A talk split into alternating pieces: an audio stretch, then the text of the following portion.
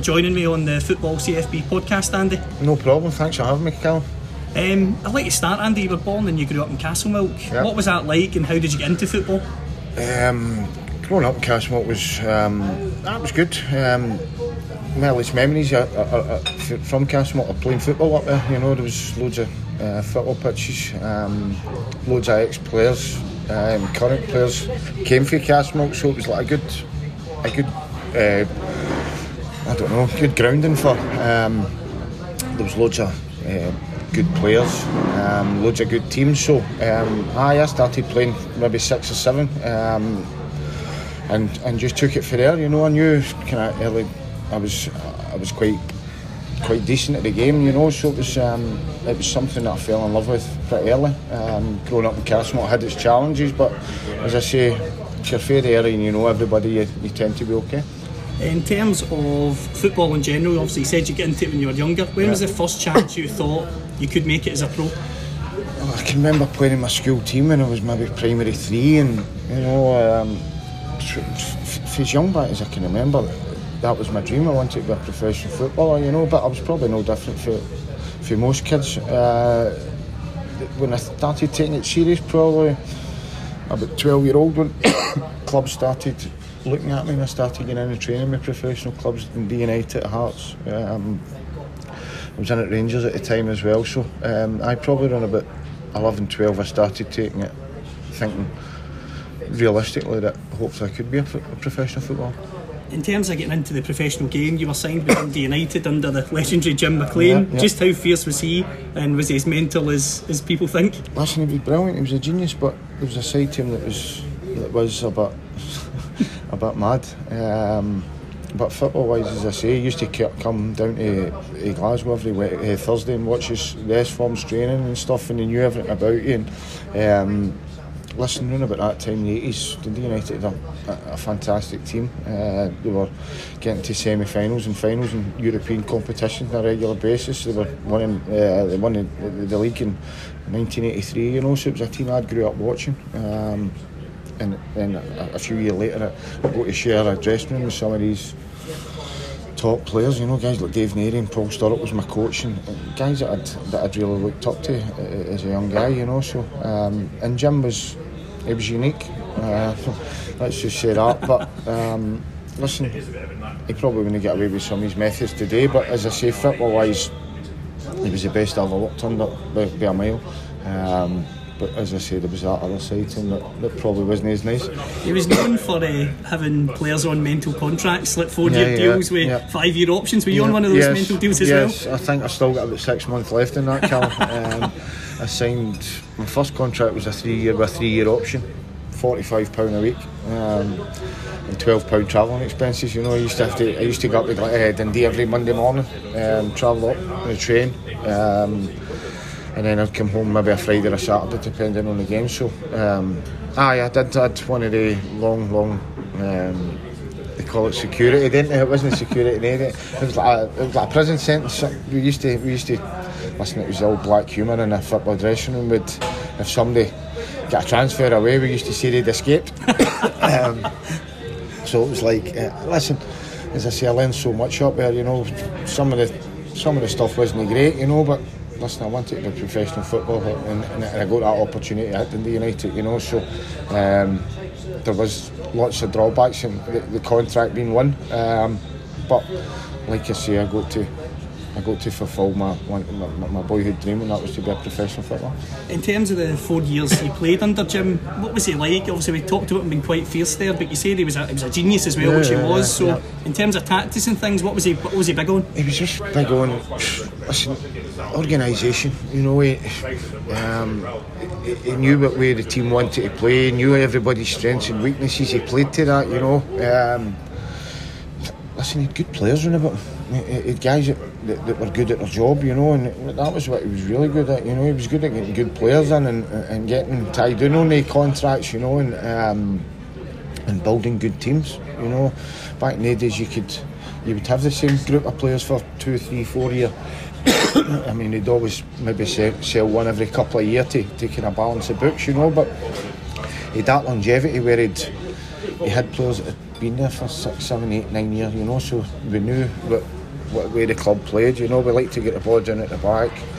You know, I see nowadays, you know, that they, they, talk about us high press and all that kind of stuff. We were doing that 20, 30 years ago under Jim McLean, you know, in European games and, and, stuff like that, you know. So he was well ahead of his time, uh, you know, tactically, as well as um, all the sports science stuff, you know. We were doing a lot of that stuff 20, 30 years ago, ice baths and um, nutritionists and, and all that kind of stuff, sprint coaching. We had we had all that, you know, we were doing that in the late 80s, early 90s, you know. So, um, as I say, he was well ahead of his time and, and a lot of the stuff he was doing. He moved on after four or so years and he's replaced by Ivan Golac. Um, obviously, with Jim being so fierce, what was the reaction in the dressing room when he stepped down as manager? Listen, a lot of boys were delighted, obviously. Um, and then Ivan was a total, it was like chalk and cheese, you know. V Jim was so intense and um, everything was done at a standard. and all that kind of stuff. And, and Ivan came in, and as I say, training was a bit more relaxed. You know, you could have a laugh, and but you know, see the stuff we need done, we done it. You know, but as I said, it was it was such a such a contrast in, in, in styles, and um, and Ivan's first year we won the Scottish Cup. You know, so um, that obviously had had a good impact on some of the boys. You've seamlessly led me on to the Scottish Cup win in '94. and what was the run to the final like, and did he get you guys believing that you had a real chance that year? Listen, the, the, the, run was unbelievable because I think most games went to replays. You know, I think the first game was at Arbroath or East Fife, and, and we won. We scored late on, um, and then Motherwell we, went to replay, and then I came back. I hadn't been playing. I came back in for the the Airdrie game.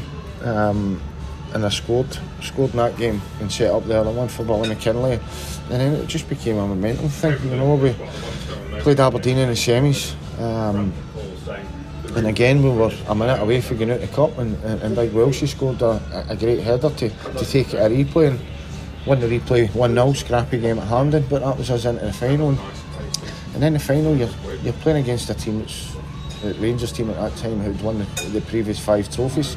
You know, they were going for back to back trebles and, and stuff, and it was a, a, proper Rangers team. But as I say, we were a really, really good side as well. We had a, a great side then Guido van der Kamp, Alec Cleland, Brian Welsh, uh, Gordon Petric, Mar- Maurice Malpas, Dave Bowman, Davy Hanna, Jim McInally, myself, Christian Dailly, and um, Craig Brewster. So it was a, a really good side, you know. And had guys like Gary Bowen and stuff on the bench, Jerry Nixon. So um, that was a really good side, you know. that was there was probably six or seven of that team had had come through the full the, the, the United system, you know. So, um, and as I say, we were underdogs in the day, but I always fancied us to, to win, you know. Probably the, the innocence of youth, you know. I was only twenty year old at the time, and um, I, I thought I'd be playing in cup finals every year, you know.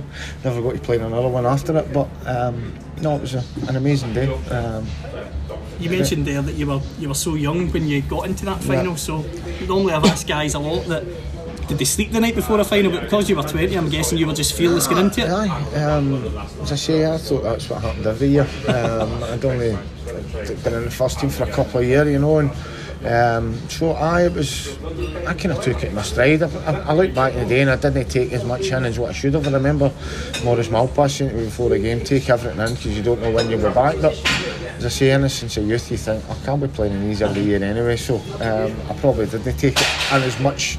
And it's only the older I get, the more I can look back and reflect on things. That, listen, it was amazing, you know it was something that I dreamed of uh, uh, being a kid, you know, playing a Scottish Cup final, you know, Scottish Cup finals were always massive back in the day, you know, the, 80s, and um, it was something I'd grew up watching and, and dreamed of being part of, you know, so to, to have done that at 20 was, was amazing. What do you remember from the game itself that day, I remember we played really well, you know, with a few chances, um, probably should have been one or two up, uh, and then half time, nothing each the second half, uh, Brewster scored pretty early uh, in the second half, and um,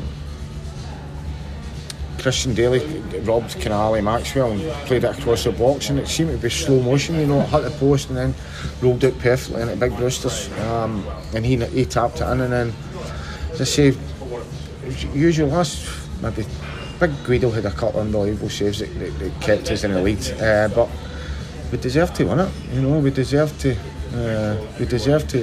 I think we were, we were worthy winners that day. Rangers will say they, they maybe didn't play as well, but I would say that was down to us as well. You know, we did we had a really good side and we didn't sit back. And we, we went and had a go. Um, so, aye, we were worthy winners.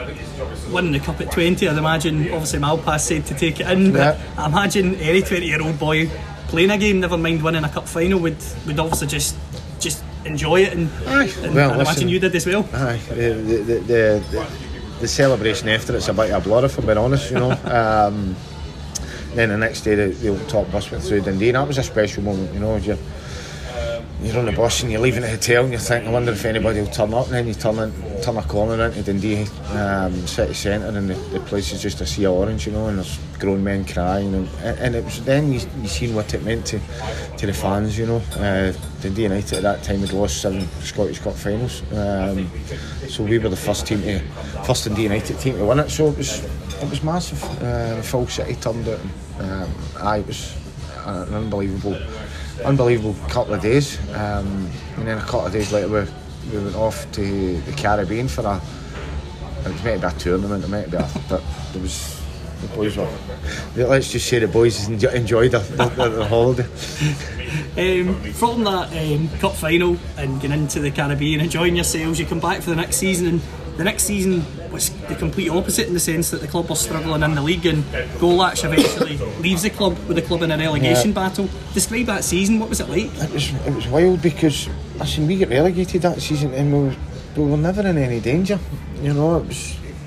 I think for Christmas, if we'd have won two games or something, we'd have been safe. You know, but we just got into one of these runs where we couldn't buy a win, um, and then we went up with Petrarca last second last game of the season, and if we lost, we were going bottom, and we did lose, and that was us. You know, with Celtic at, at Tannadice, and I mean, as I say, nobody expected it, and people say, "Oh, teams are too good to go down." That team was far too good to go down, you know. But we just, it was just um, a bit of bad luck. And listen, we didn't, we didn't play well. Uh, we obviously didn't pick up the points, but we into one of the runs where you just you couldn't buy a win, you couldn't buy a break. It was, um, and then as I say, it was before we knew it, we were, we were relegated. You know, and it was a big, big shock to everybody. In terms of yourself, obviously you're 20 when you win the Scottish Cup the following year. You're 21 and you get relegated. I mean, how did you take that at that age? I mean, because that's what you, when you talk about ups and downs Yeah, in yeah. football, that's a massive up and down. Yeah, well, listen, you, it was only when you reported back for pre-season you realised, you know, but in saying that, Dundee United spent a lot of money. Um, down, with brought in guys like Steven Pressley and Ali Maxwell and um, loads of other guys, Owen Coyle, Gary McSwegan came in. Um, there was there was a real turnover of, of, of players coming in, you know, so because we're, we're determined we were going to bounce straight back up, you know. Um, and and lucky enough that's what we did but it was it wasn't as easy as we probably thought you know I remember going down to the old Boghead um, one of the first games of the season and it was pissing rain and it was horrible you know the pitch pitch was waterlogged and the dressing rooms weren't great and, um, and that's when it hit home that aye, we were we weren't playing the Premier League anymore you know and we get beat 1-0 that day uh, and I think that was a real a real wake up for everybody um, eventually we went up via the playoffs, which was probably one of my favourite nights at Tannadice. You know, we, we beat Partick Thistle um, at Tannadice, and Tannadice was bouncing that night. I think second last game of the season we take it down to Cappielow, um, and, and and we drew two each. And I think if, if Morton had beat us, they would, they could have went into the playoff. You know, so. Listen, that that league that, that year was a great league as well. You'd Morton flying, you'd Dunfermline, you'd yourselves. You know, that, a really good league. You know, and it was a difficult league to, to get out of. Um, you know, so it was it was good that we managed to get out of the first year. In terms of the the championship, how did that compare to the Premier League? Was it more physical, or was the difference not as much as a fan like me would think? No, it was nice. You know, I, listen, I really enjoyed it. I, I had one of my, my best years. You know, um, me and Robbie Winters were playing each side, and um, with Big Olsen up through the middle, and um, I would listen. We did, we did a really good season, you know, but. As I say, Dun- Dunfermline beat his third last game of the season or something. He, he, he went up automatically, you know. But no, the standard back then, certainly the standard throughout Scotland, you know, was was really high. You know, you'd Gascoignes and Laudrups and, and stuff at, at, at Rangers and, and Celtic were, were, were having big players in as well, you know, so it was a real probably boom time for Scottish football as well. In terms of you get promoted, you're back in the Premier League, and then from one McLean to another, Tommy this time comes Yeah. in. How did he compare to Jim? They were, they were different, you know. We Tommy, you'd have a laugh and a joke with Tommy. Um, I had a quite good relationship with wee Tommy because I was a winger and wee Tommy had been a winger, so I think he, he really liked me. Um, and I done, I done well first. I think his first season in, we finished third in the Premier League. Um, and went, I think we went 13, 17 games unbeaten one run. You know, we just we just went on one of the runs. Like, previously we'd went on a run where we couldn't win a game. This this run we went on, we were we were probably winning games and drawing games when you shouldn't have been. You know, and that's what happens in football. Footballers can can be strange like that. You know, I can remember coming in and winning games one 0 and you think, how did we win that? You know, but that's that's what happens in football. Momentum's a, a really big thing. Uh, you know, we've seen it so often with clubs. They just go on runs and they just grind out wins, you know, and that's what that's what we done that year. We did get really good side again, right enough. A few um, Scandinavian boys come in, and um, but no, it was it was really enjoyable. Around about that time, it was. I think just before that, I'd, was big money moves um, getting put in for me, like Celtic to try to get me, and there was teams English Premiership and stuff trying to get me. Um, so I thought my career was just going to go into orbit, but obviously I'd had other issues as well. You mentioned there obviously potential moves um, to Celtic in the Premier League. When those come off, do you think that kind of added to your struggles off the park in the sense that you were disappointed you weren't getting on to that next step? May- Maybe, but also um, any time I can remember think I'll get I'll get a move, you know. But listen, probably at the back of my hind- mind, I was a bit pissed off if I'm being honest, you know, because I wasn't on a lot of money, you know. And, um, I had a young family support, uh, did other stuff. Trafford Park that, that I was trying to deal with as well, you know. My dad had died and, and all this kind of stuff, you know. And I wanted to be back in Glasgow, so um, aye, I was a wee bit a bit pissed off with Dundee United, if I'm perfectly honest. You know, they were knocking back all this money when I could have went and um, earned a good living and, went back to Glasgow and, and, and all that kind of stuff. So, I did, but the older I get, the more I reflect on that and probably the more angry I get about it. You moved, um, eventually you move on to Reading under Tommy Burns. Um, how did that move come about? Was, my contract was coming to an end, you know, Dundee United had tried to get me signed, but I didn't want to sign again. I wanted I wanted away from Glasgow and, and, and, and Dundee to try and get my career back on track, you know, I was my problems after part were beginning to surface and um, I thought it'd be a new start for me, get down to England and get my career back on track and that was my that was my my idea but unfortunately it never never turned out like that. Tommy was, was great and um, Reading were a great club but as I say I wasn't I wasn't in a good place in life um, to, to go down there and and do myself justice. In terms of the struggles off the park, obviously struggles with alcohol and, and drugs, did, did moving to London and living there just no help that at all? No, no. Listen, that was my that was my idea, but you know, I was I remember being on the flight down and thinking, right, get in here and um, it's a new start for you, get away from Glasgow and away from Dundee. And I was blaming people, places, and things. It was me, it was the problem. You know, I had to deal with main issues yet, but I thought. I was trying to escape, I was trying to run away, but as I say, I was trying to run away from myself, you know, and I was a problem until I faced up to, excuse me, until I faced up to um, some of my issues, and they weren't going to get better. In terms of English football, how did that compare to your time at Dundee United in terms of the standard? Well, listen, the first game down there we played Man City. Man City were in the uh, we were in the, th- the third tier. It was just second division then or something. So you had Man City, you had Fulham, you had um, Wigan, you had top clubs, Preston, um, Man City, F- Fulham had like Kevin Keegan as a manager. Man City were still a, a really big club, you know, and Fulham had, as I say, Keegan had come in and they were spending big money. So you're playing against guys like Philippe Albert and, and all these kind of guys, you know. So the standard was was really good. Um, physically, so I, I noticed a big difference in just the, physicality down there. You know, people, the, players were a lot bigger and a lot more physical. Um, but as I say, my first month down there, I, I won Player of the Month. You know, at, at Reading. Um, but as I say, I wasn't I wasn't in a good place mentally.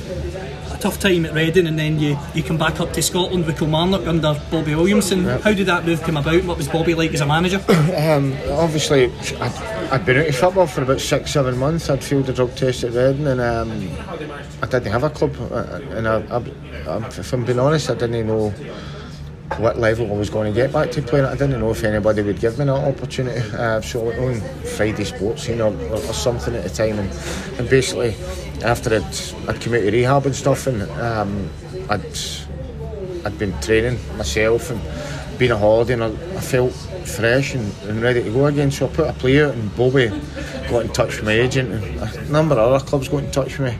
But I went and spoke to Bobby, and right away I thought, nah, that's the place for me, you know, going to Kilmarnock.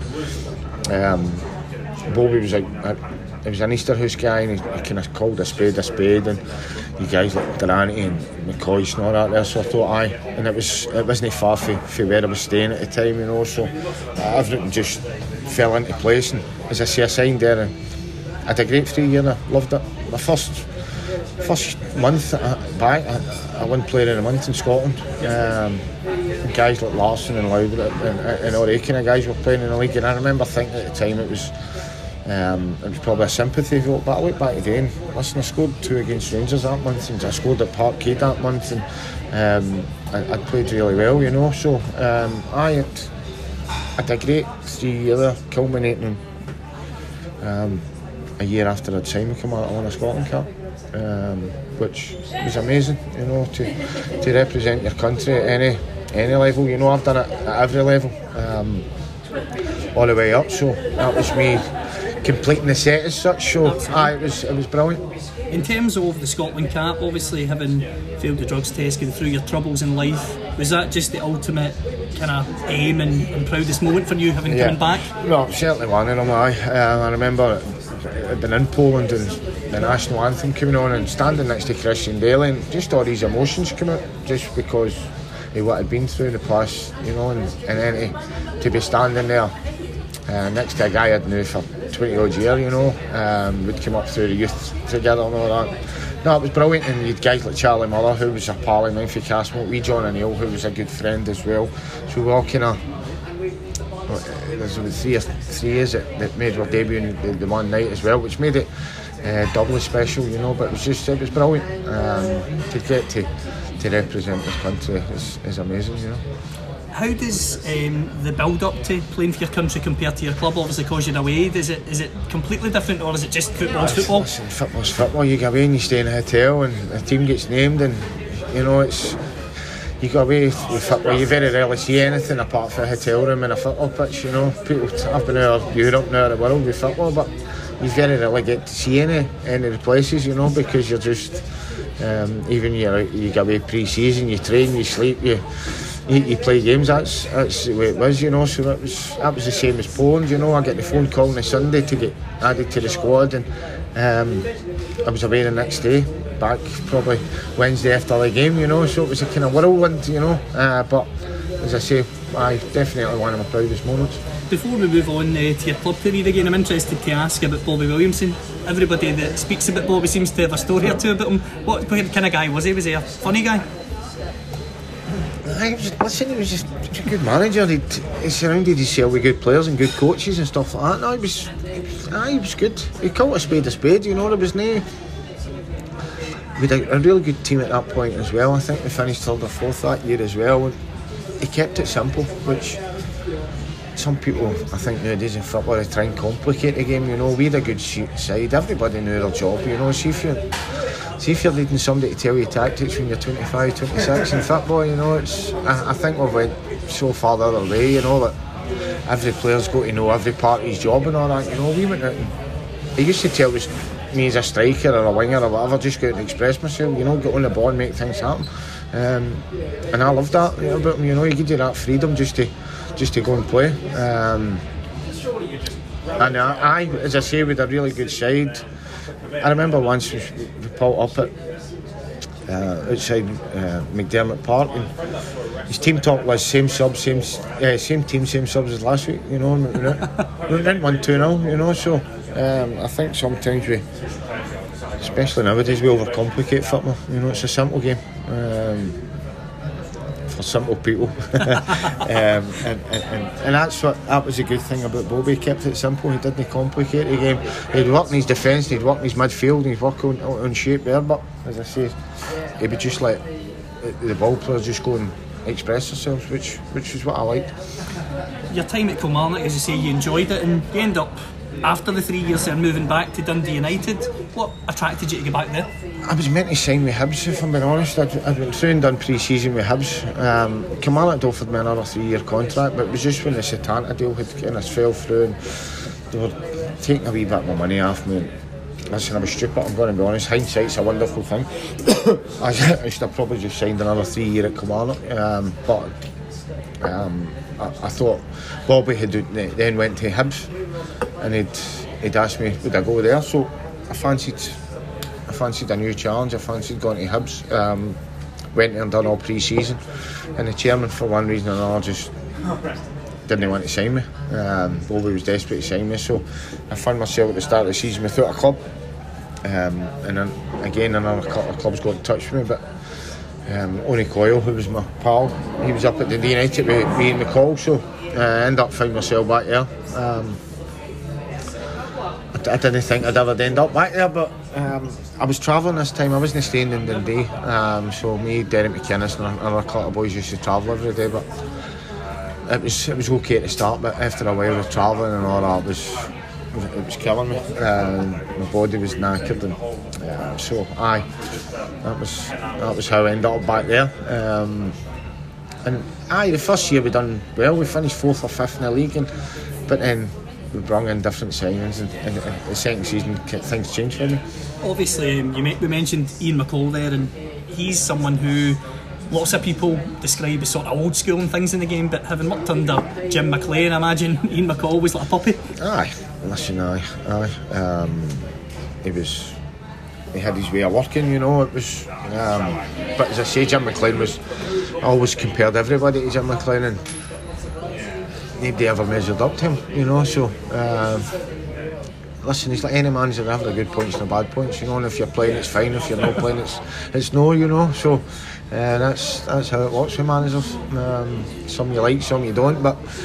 Um, you go on and you try and play, you know. I mean, I didn't particularly like Jim McLean, but I respected him and I, I wanted to play for him in terms of your time at Dundee United there, you mentioned some big characters, Derek McInnes, Alan Archibald, Owen yeah, Coyle, guys yeah. like that at the time. Yeah. What was that dressing room like? Was it a really strong dressing room? It was a great dressing room. You had Charlie Miller and all that as well, you know, really good side. Um, and the first year we done well, and then, as I said, Charlie moved on, um, and then my time was kind of coming to an end, and um, I, the last wee while wasn't wasn't for me personally wasn't very good. Um, I wasn't playing I was at an age where I wanted to play every, you know, I wanted to play every week. I thought I should have been playing every week, but every there's probably 20 players there. I thought they should have been playing as well. So, um, aye, it didn't, it didn't, it just kind of fizzled out there. Um, and that's when Morton came calling. In terms of, before we go into to Morton, I'm interested to ask about one guy in particular there, and that's Charlie Miller, fellow Castlemilk boy. Just how good a player was Charlie? Unbelievable. Uh, one of the most naturally talented players um, I, I, played with. um, I mean, Durrant was, was an unbelievable player. Durrant was probably him and Big Dave Narey were, were two, but Charlie was, was was unbelievable. You know, he could do things that, that no many other people could do. Um, he's a good guy. You know, he gets a kind of bad rep, but we're pal him, we talk most days. Um, and he'll be the first to say, like myself, you know, we, we, we probably underachieved, but there was there was reasons for that. You know, we were, couple of young boys who cash and we didn't look, didn't have dads in my life at, at, at, an important age, you know. So um, aye, but Charlie's a great boy and unbelievable talent. I'm interested to ask as well. Obviously, Charlie went abroad and played in Norway and things. Did he ever try to convince you to go abroad, or is that something you don't think you'd have coped with? No, listen, I'd, I'd one or two. When, I, when I was younger, there was, there was. I played for Scotland under 17s or 18s. we played Germany and I'd done really well. And I was talking Borussia Dortmund. I think Murdo McLeod was at Borussia Dortmund at the time, and, um, and but I never. It, it, was only Craig, Craig Brown said to me a couple like a year later or something that they'd, they'd been asking about me. And, um, also, just before I went back to Dundee United for the second time, I was talking me going to Spain. I had a chance to go to the second division in Spain, and it was something I really fancied. Um, it was southern Spain. It had been worst case scenario is they get a year's holiday. You know, um, the money was decent, and it was a team called Cordoba, uh, Real Cordoba or something, and it was just outside Seville. And um, Major phoned me, and I said I'd be really interested, but. Um, they, they signed a, somebody for Ajax or something that, that kind of scuppered that but no it was something that I would have I'd have probably loved to have done you know um, go and experience a new culture and uh, but obviously throughout my life there was always other battles that I had to work, uh, try and battle as well in terms of Dundee United, we talked about the second season being a lot tougher, and the move to Morton comes about initially on loan. Um, how did it come about, and what was Jim McInally like? Was he one of the main reasons you joined, considering you played with him? Yeah, I knew Jimmy Mac. Um, like I say, I just wanted to be playing football. Um, it's nothing worse being a I mean, I see a lot of boys now and they don't seem to bother whether they're playing a Saturday or no, but uh, you train all week and you want to, that's what you train for, you know. So um, I spoke to Jimmy Martin. It was a second division and I'd never played at that level before, you know. Uh, also, I'd heard big bits and pieces about Morton and knew a couple of boys that played there and stuff. So um, I just thought, you know what, I'll, I'll go for to the end of the season. Um, you see, I, I knew Jimmy, uh, played with him, you know. So um, I, I just thought, right, get me, gets me, gets me out to the United, gets me playing games again, um, and that was that was kind of my, my thing. In terms of that, you mentioned it was the second division. You go to Morton, you play 12 games, you score three goals, you become a real fan's favourite. What was playing at Cappielow like? That was brilliant. I mean, the first first game there, I think the first game I scored two. Uh, made my debut. We played Stranraer. Scored two, uh, won 2 0. I done another one chopped off for, for a hat trick and it was never offside, you know. But the fans took to me right away. I was always lucky because fans did kind of the home fans always kind of liked me, you know, because I was I was I try to entertain them, didn't I? You know, I try to give something. Um, so I, I, had a good relationship with the fans, and I didn't realise when I first went as well that how well supported they were. Um, I remember away games, about 1,000, 1,500 away fans and stuff. Um, and my first, first um, when I was there in loan, we were we were unlucky. I think we were about 14 points behind Stranraer when, when I went. And, and uh, we got it to the second last game of the season. And, and we should have beat Stranraer. We, we absolutely battered them and drew one each. And how we never won that game, I'll never know. Um, and that meant we, we just missed it and, and get up automatically, um, which was a real disappointment. You know, it was because we'd we'd went a really good run and um, and we were listen we were the best team in the league at that time. I, I thought you know um, we should have we should have went up that year, but as I say, we just we gave ourselves too much today.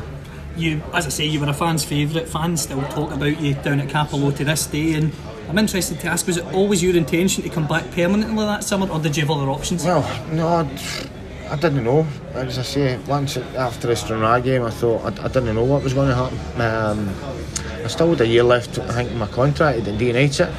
Um, so I didn't know whether I was going to need to go back there or, or whatever. And the manager changed at the time as well, so McCall left and and Big Chisholm came in. Um, and I went up and spoke to him, and he said that I wasn't in his plans, which is fair enough, you know, that's what happens. Um, so I didn't know what was going to happen. Um, I still, as I say, I still had a year left in my contract at Dundee United. I was on decent money, you know, so I had to kind of sort that out um, before I, before I, I found out where I was going to be playing the following year. Coming back to Cappielow, um, that second season, superb football was played, and probably, to be honest with you, the club were unlucky. Like Gretna were in the league that season with their money. Is that how you felt as well? Ah, it was a joke. I mean, the two years I was I was there, it was. You know, I, I went just after Christmas. Yeah, well, it was probably about maybe just before March or something yep. when I went back. Uh, um, and we, we, should have went up the first year, but the second year was, listen, it wasn't fair. You know, it was such been found about we, we, we chased Gretna all the way to about the third last game of the season, you know. Um, but they go any time we were getting close to them, we were just going and buying somebody else and bringing other people in. And um, we finished second in that league by, by, by miles, and then went into the playoffs. And I think Thistle went up that year. Thistle went up that year, and we'd beat them about 18 points in the league, you know. Which, but we'd what we'd done was we'd chased Gretna all the way.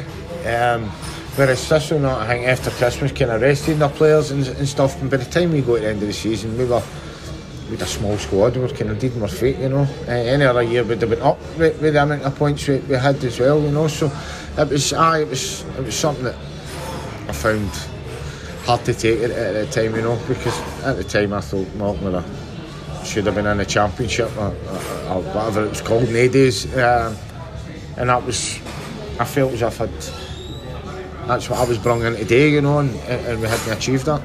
That season you played really well. You scored seven goals, and I've always got an early memory of you scoring a corner at Cappielow. I've got this memory. I always remember it back. Every time you went to take a corner next to the cowshed, there'd always be a big yeah, rock. And I vividly remember just you sitting the corner in, getting in, and I remember yeah. being in the stadium as a kid going he's just scored a corner. Yeah. Like, how can somebody even do that? that you know was, what I mean? See, see, on that, I actually, I says I was going to score a corner. I said before I took that corner, I says I was going to score. One of the boys was standing next to me. I says I'm going to shoot here. I said I'm going to score this, and it went in. Um, but I had listen, as I say, it was it was a beginning fans' memories, wasn't it? You know, and the fact that you can even remember that all that time ago is, is, is amazing, you know. But um, as I say, that was the way I tried to play. I always try to play to, to try and entertain um, and try and do something that kind of out of the ordinary. You know, I always I've tried things that, that probably weren't on. Sometimes I've probably done managers not saying, but you but as I say, that's what football's about, isn't it? You know, it's about things like that. As you say, it's about entertainment, and, and in terms of Morton, you entertained us every yeah, single yeah. week. And I'm interested to ask about a few individuals. Um, first of all, the late Douglas Rae, obviously he was chairman of the club. He yeah. wasn't shy in putting his money in. Yeah. What was he like with you? He was good. I used to, he used to come in and I would be daft in the changing room. You know, I, I can remember wearing my thong one day into the changing room, and he, he must have just thought I was mad. Um, because I'd always like, what do you think of my thong, chairman, and, and stuff like that. So, but it was a lovely old man, you know, as you said, put his money where his mouth is, and um, I just wanted the best for the club, you know. I used to be in the changing room before and after games and stuff, and um, I was listen. Clubs, clubs like Morton, they, they, need guys like that, you know, guys that are going to that, that, have got an affinity and, um, and a love for the club, you know. Um, I think he spent a few quid when he was there as well. Definitely, and other individuals. What about Peter Weatherson? He's obviously what a character he is. Uh, what's he did? I think he was at Annan the last he I heard, wasn't he? Uh, I suppose he was. He was always a wee bit overweight, wasn't he, when he played? uh, I think he played a stone overweight. He might have. But no, listen, we had a good young team then. We'd guys like we, we Midge and, and Jim McAllister and, and Spoonsy and all the kind of guys, you know. And, um, I think Hoodie was back at, at, that time as well. So with a, had a good side, you know, a good, and then Lowes came back as well. So had a good kind of blender of youth and experience, you know. And some of the boys went on and, and had good careers as well, which was nice to see. Um, you know, we, we did have a, a, a, decent side, we just didn't have enough, you know what I mean? It, at, at certain times because Gretna had a, a bigger squad than us, and that was the only thing that probably let us down, that year. You mentioned Jim McAllister there and, and Chris Millar Midge. Um, they're back at the club now, yeah. and it's great. That for, for me, the fact they're local and they're back yeah, at the club's great. What were they like at that age? Could you tell they were going to go on to have good careers? Yeah, they were good, really fat boys too. Two really fat boys, you know. They were good listeners as well, you know. They wanted to learn and wanted to improve, you know. That's that's what you need to to do at that age, you know. Um, Jim McAllister was unbelievably fit. Uh, he could run all day. Me Midge wasn't wasn't far off him, but Jim was, was one of the freaks that just used to have the, the heart monitors on and stuff, and I don't think his heart moved, you know. Uh, but as I say, you could you could tell they could they could go and, and, play at a better level, you know. As I say, they were only young boys, and I tried to share wee bits of experience with them as well. But as I say, I was I still like to laugh and joke with the dressing room, you know, so they probably thought I was a bit mad at the time. But um, no, as I say, they, they were good kids, um, and as you say, went on and had, had, had, really good careers. In terms of the laugh and the joke in the dressing room, did Jim McInally encourage that, or did he just kind of stay away from it? Uh, listen, it was a, it was a, a loud and boisterous changing room. No, it, it, listen, our changing rooms are like that. You know, you're, you've got 20 young guys and there's going to be all sorts of madness going on and, and there was a few spoons he was was always in about something with Scott McLaughlin Dean Keenan was there at the time as well he was another and lunatic as well, you know. so, so there was a few, um, there was a few in there, but no, listen, Jimmy Mike, kind of, aye, listen, a good dressing room. There is a lot of fun in it. There is a lot of laughter, so that's it's to be encouraged. I think.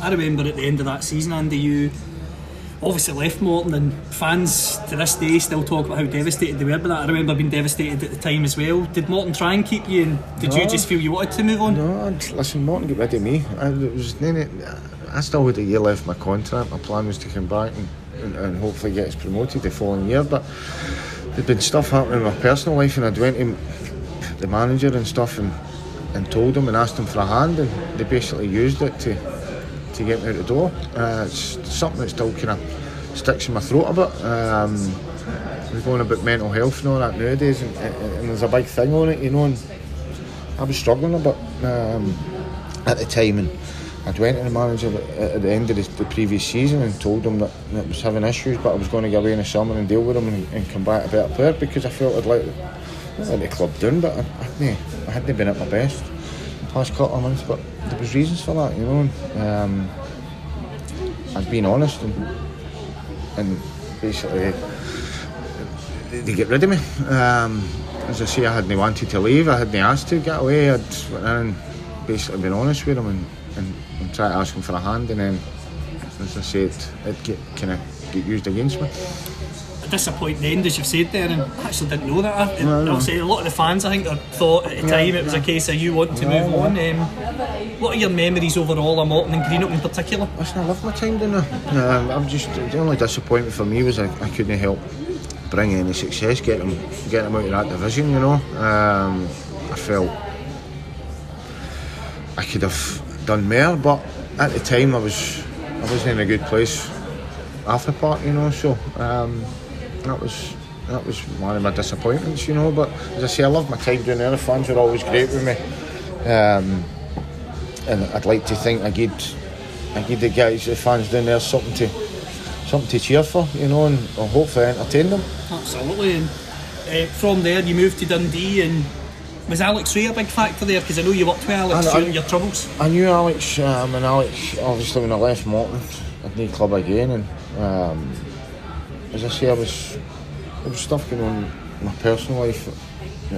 It wasn't a, wasn't a good time for me, you know. Uh, I was going through a lot of stuff, and uh, I went back to Dundee. Uh, Alex phoned me, not there, and I again it was it was all right, but I was back to travelling up to Dundee every day, you know, and um, that was kind of I had a sore back at the time and, and all that kind of stuff, but and it was a really young team there as well. Loads of guys that went on good careers as well. We Dixon and. Um, Scott Robertson and all, all, these kind of boys, you know. So it was a really young team, you know. And I, I felt as if I was my job was to try and help on, um, and, and, and, probably.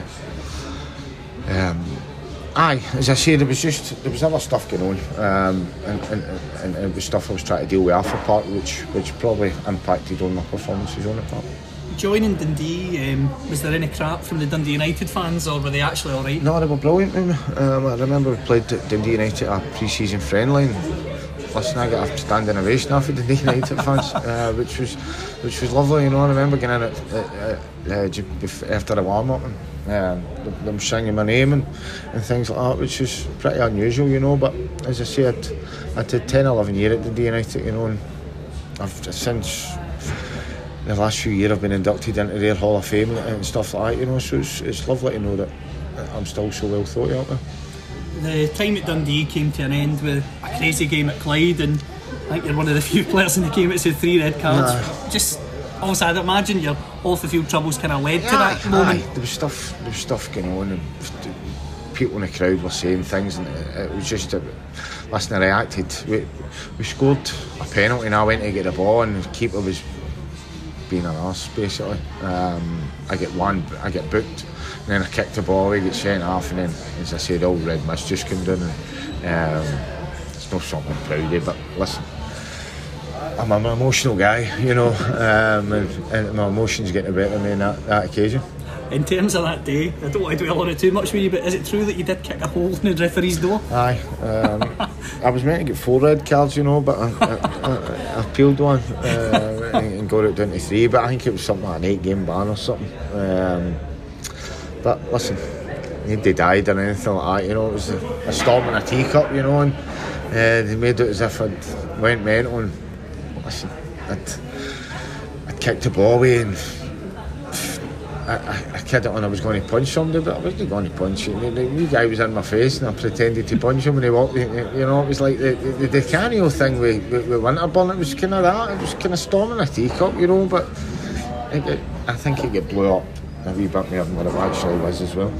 You left Dundee shortly after that. You finished your senior career at Ayr. Were you disappointed in terms of how your career ended? Listen, nah. I'd had a good career. I look back and I went to Ayr United, and just before I went there, obviously with the Kelly connection as well, it was a bit. But I went there and tried my best as well. Uh, scored a few goals. Uh, kind of never made, made the playoffs. And then I done my cruciate as well. Uh, done my knee when I was there, and had to get in for an operation on that. You know, so um, ah, it was just. I was getting old and I was picking up injuries and, and things like that. And, I was used to playing at a certain level as well, you know, and I was finding it harder down the leagues as such, you know, because I played with top, top players, you know, and I was making runs and maybe the guys I was playing with me probably weren't at the same, well, I know they weren't at the same level as, as the stuff that I'd been used to playing it, you know, so it was, I was getting frustrated that as well, um, and I was getting old, but as I say, I still love football today, I still play and, and all that kind of stuff. I went junior and um, I play over 35s a day, you know, so I still love the game. Um, so there you go. That's what I was going to say there in terms of when you left there, and as I say, from watching you at Morton, the scoring the corner kick, Yeah. I was always fascinated Yeah. to follow your career. And one thing that I always thought about you, and you've, you've summed it up today, you love football, and the fact you went to play junior for so many years after you retired, and Yeah. you're still playing over 35s now, you, your love for the game is there. Yeah, I went and played junior and then I went and played amateur. I was played with a team, a team of guys I knew for three, four years, um, and then I get too old for that. So now I'm I'm playing over 35s. The league it starts again in a couple of weeks. I still play fives two, three times a week as well. You know, try and keep myself as, as fit as I can. You know, but as I say, football was my first love. You know, I, when I first retired, I thought I'm not playing football. That's me. I'm finished with it. But I had about three months off. And, I found I was missing it, you know. Um, I must just gone and kicking the ball about with my pals, and you know, it's I pay a tenner a week now to go and, to go and play, you know. So uh, I remember Jim McLean saying to me when I was a young boy that I didn't love football, uh, that I wasn't in love with it the same as the way he was, and I remember disagreeing with him. I think I'm proofs in the pudding, you know. I'm 46 year old. I'm still trying to play a couple of times a week. I still, you know, pay my subs now to go and play with the boys and stuff. So, um, aye, I think that was the one thing we Jim got ring about me. You know, I, I did. Uh, I do love the game. Um, I've just had a different way of showing it for him. When you look back on your career, obviously a boy for Castlemilk Yeah. who who grows up, wins the Scottish Cup with Dundee United at the age of 20, gets a chance. Obviously, maybe doesn't go the way you want it, but you play in English football, Yeah. you win Player of the Month down there, you come back, you win Player of the Month up here, get a Scotland cap, and as I say with Morton in particular, you're a fan's favourite who guys still talk Yeah, about yeah. today. Are you, how proud are you with your career? Chief would have offered me that when I was 12, 13. I'd have bought your hand off. You know, I played 300 odd times in the SPL. I scored against Rangers, scored against Sharp, played in cup finals, played for Scotland, you know. A lot of people would be delighted with that career, you know. Um, and that was, listen, as I say, if you'd have offered me that when I was 12, 13, I'd have bought your hand off, you know. But I look back, there's things that I, I think I could have done I could have done better, you know. But listen, everybody's got their, their regrets, you know. If I didn't have my field stuff, where would I have been? But as I say, if I didn't have field stuff, I wouldn't be the guy I'm already. You know, um, I, I use that experience today to try and try and help myself, try and help others as well. You know, I do lots of work with charities and, and, stuff like that. You know, so it's kind of shaped who I'm all day as well. So without me going through all that pain and all the crap I went through, I wouldn't, I wouldn't be the guy I'm all day. You know, and I, I enjoy doing the work I do today, you know. Um, enjoy being the person I'm already. I'm happy in myself today, you know, happier than I've ever been, you know. Uh, all throughout my football career, I felt as if I was always kind of fighting demons, you know. I've, I've got peace now um, where I can I can live my own head and I'm, I'm, I'm quite happy with, with, with life at the moment. In terms of the mental health struggles you've had over your career, um, it's something that I find the fact you're so open about speaking about it is inspiring. I've struggled with yeah. mental health issues myself in the last 12 months or so, and I think at the moment it's important that guys like yourself do speak out because there's so many young footballers and young guys yeah. like myself that are struggling. And what advice would you give to them? Listen, I've been doing it for years, you know. I, I, I wrote about it in my book about 15, 20 years ago, and it seems to be kind of, sex is not the right word, you know, but it seems to be the, the, the end thing that everybody's going on about mental health and whatever. And it's, it's, it's always important, you know, just to, to look out for each other and, and help each other. And if somebody is struggling, to, to try and give them a wee hand. And, and listen, I've not got the, the answers for anybody, with, but being there and, and knowing that you're not alone, you're not only the person that's that's gone through this stuff, you know. We all go through ups and downs in life. Everybody, it doesn't matter who you are, you know, you can be. People think if you get plenty of money, I mean, people used to. I can remember thinking that I shouldn't have these issues because I was a professional football player, because I had a nice house and a nice car and, and all this things. Listen, it doesn't matter who you are or what walk of life you're in, you know, you, you people are going to have issues. Um, and it's it's about helping each other, you know. Uh, for me, I've I've had good people in my life. Uh, I've been very lucky that way, and um, so I try and use that experience to to tell people that, aye, listen, we're going to have ups and downs. You know, you're going to, especially nowadays with social media and all this. The world's such a, a fast place, you know, um, and it's important that that I if by me talking about it, I can help one person, then that's, that's brilliant, you know. So that's that's one of the reasons I do this, the stuff that I do.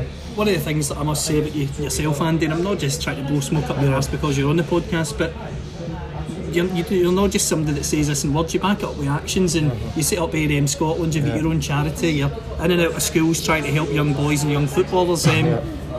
How's that charity element going and what are you up to well, listen, I left it, I left that charity about just over a year ago. Uh, I set it up 10, 11 years ago. Uh, but listen, things changed, people changed, and uh, I walked away from that about a year and a half ago. So I do a bit of work with the Kris Boyd charity and the mental health side. I get into schools, I get into prisons as well. I've done a bit of work in prisons.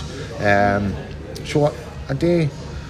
I do what I must. I do, I do my best, um, and if I, as I say, if I can, if I can go and help anybody, I'll get my way to do that. You know. Um, so it's something that, that I've been doing for 10, 10 11 years. Uh, but I get so much out of myself, you know what I mean? Because people think, oh, you're out help. I don't help anybody, you know, people help themselves, that's the bottom line. You know, people, people there's nobody with a magic wand out there that can, you know, if you're going through stuff, you're going to there's, one person that, will sort it is yourself, you know. But everybody needs a wee hand with that as well in certain things, you know. But as I say, I just use my experiences to try and because as I say I've been through some amount of shit, you know, but I've come out the other side a stronger, better person. Um, and if I can use any of the experience to help somebody else, then, then that's what I'll do because, as I say, I've had a lot of help and a lot of good people around about me as well, so that's why I do what I do. I'd like to finish the interview, Andy, with a, round of quick fire questions. Yeah, um, no problem. First question for you is your favourite band? Favourite band? Um, Stone Roses probably, or Oasis, usual ones, but I'm, I'm into Gerry Cinnamon as well because he's a good Castlemilk boy. Absolutely. um, favourite film? Uh, favourite film? One Who's over the cuckoo's nest. Classic. Uh, favourite food? Pasta. Pretty boring that way. Pasta, I love my pasta. Uh, beach holiday or city break? Oh, depends. If, um, I love a beach holiday because you can just go and chill and read a few books and stuff. But me and my wife go a few. So no, listen, a, a beach holiday probably. um, what were the best players you played um, with? Best players. Listen, there's been a few. Ian Durrant, obviously. Dave Narey, um, who was unbelievable. Big Dunk Ferguson was and Charlie Miller in there as well. Uh, but I've been lucky I've played with and, and, and against some greats. So um, there's been a few. Uh, best against? Be Larsson probably. Larsson. And saying that, I played against Lothar Matthäus as well. He he played in five five World Cups. So uh, listen, I've played against some greats: Gascoigne, Laudrup, um, Ori guys. Um, so aye, there's, there's been a few. I've been lucky. Best manager in your career for you? That'd be Jim McLean. Um, aye, Jim McLean for if I could if I could have his and, somebody else's management skills, it, would be the perfect match. But as I say, he was he was unbelievable. I spoke to people and they said like football wise he was better than Sir Alex. Sir Alex was just a bit more a bit better manage, man management skills. So I would definitely be jumped. In terms of management, there, are you interested in getting into management yourself? No, um, I, I, don't think I could handle the the uncertainty or. Um, no, it's just no. It's, listen, it's something I thought about a few years ago, but now, the more I think, I, I, I wouldn't be. It takes out your life if you're doing it properly, you know. And my wife's given up a, an awful lot for me throughout my life, you know. And to ask her to, to probably being a football manager, if you're out most nights, you're, you're, you're hardly there, you know. So I've got a good life to do away from, you know. So it, it, would be kind of unfair of me to, to ask her to put up with that. Uh, last question I'm interested to ask is your time at Morton. Obviously, you were a fan's favourite. If you had to make a five-a-side team up based on the players you played with Morton, who'd be in it?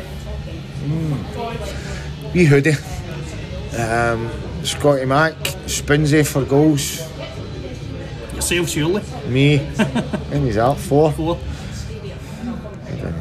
Need a goalie, didn't I? Didn't need a goalie. It died a bit. Died a bit we measured Jim McAllister so he could do my running for me. um, so I, I'd have fun of it to, to, do my running. Let him fight over that. Yeah. Um, just like to say, Andy, thanks very much for being on the podcast. It's been a joy. Um, as I said, for me, you're somebody that inspired me watching you as a player. You. you. spoke about mental health issues, and as I say, the main reason I think somebody that you, somebody that lots of young guys should be looking yeah, up to in the game is you, you don't just come out with these statements, you back it up with the charity work you do. And like when this, I reached out to you and you were no qualms about it. He said, let's do it, let's meet up and get it done. So no thank problem. you so much. No, no problem, Cal. Thank you. Thanks for listening to another episode of the Football CFB podcast with me, Callum McFadden. As always, you can follow me on Twitter at football under CFB and please subscribe to the podcast on Spotify, Apple Podcasts, or through Anchor FM, um, where I always post my links to the podcasts anyway. Um, I hope you enjoyed this podcast and I cannot wait to share my next one with you. Please join me again um, very soon when I'll have another Football CFB with. But until next time, take care.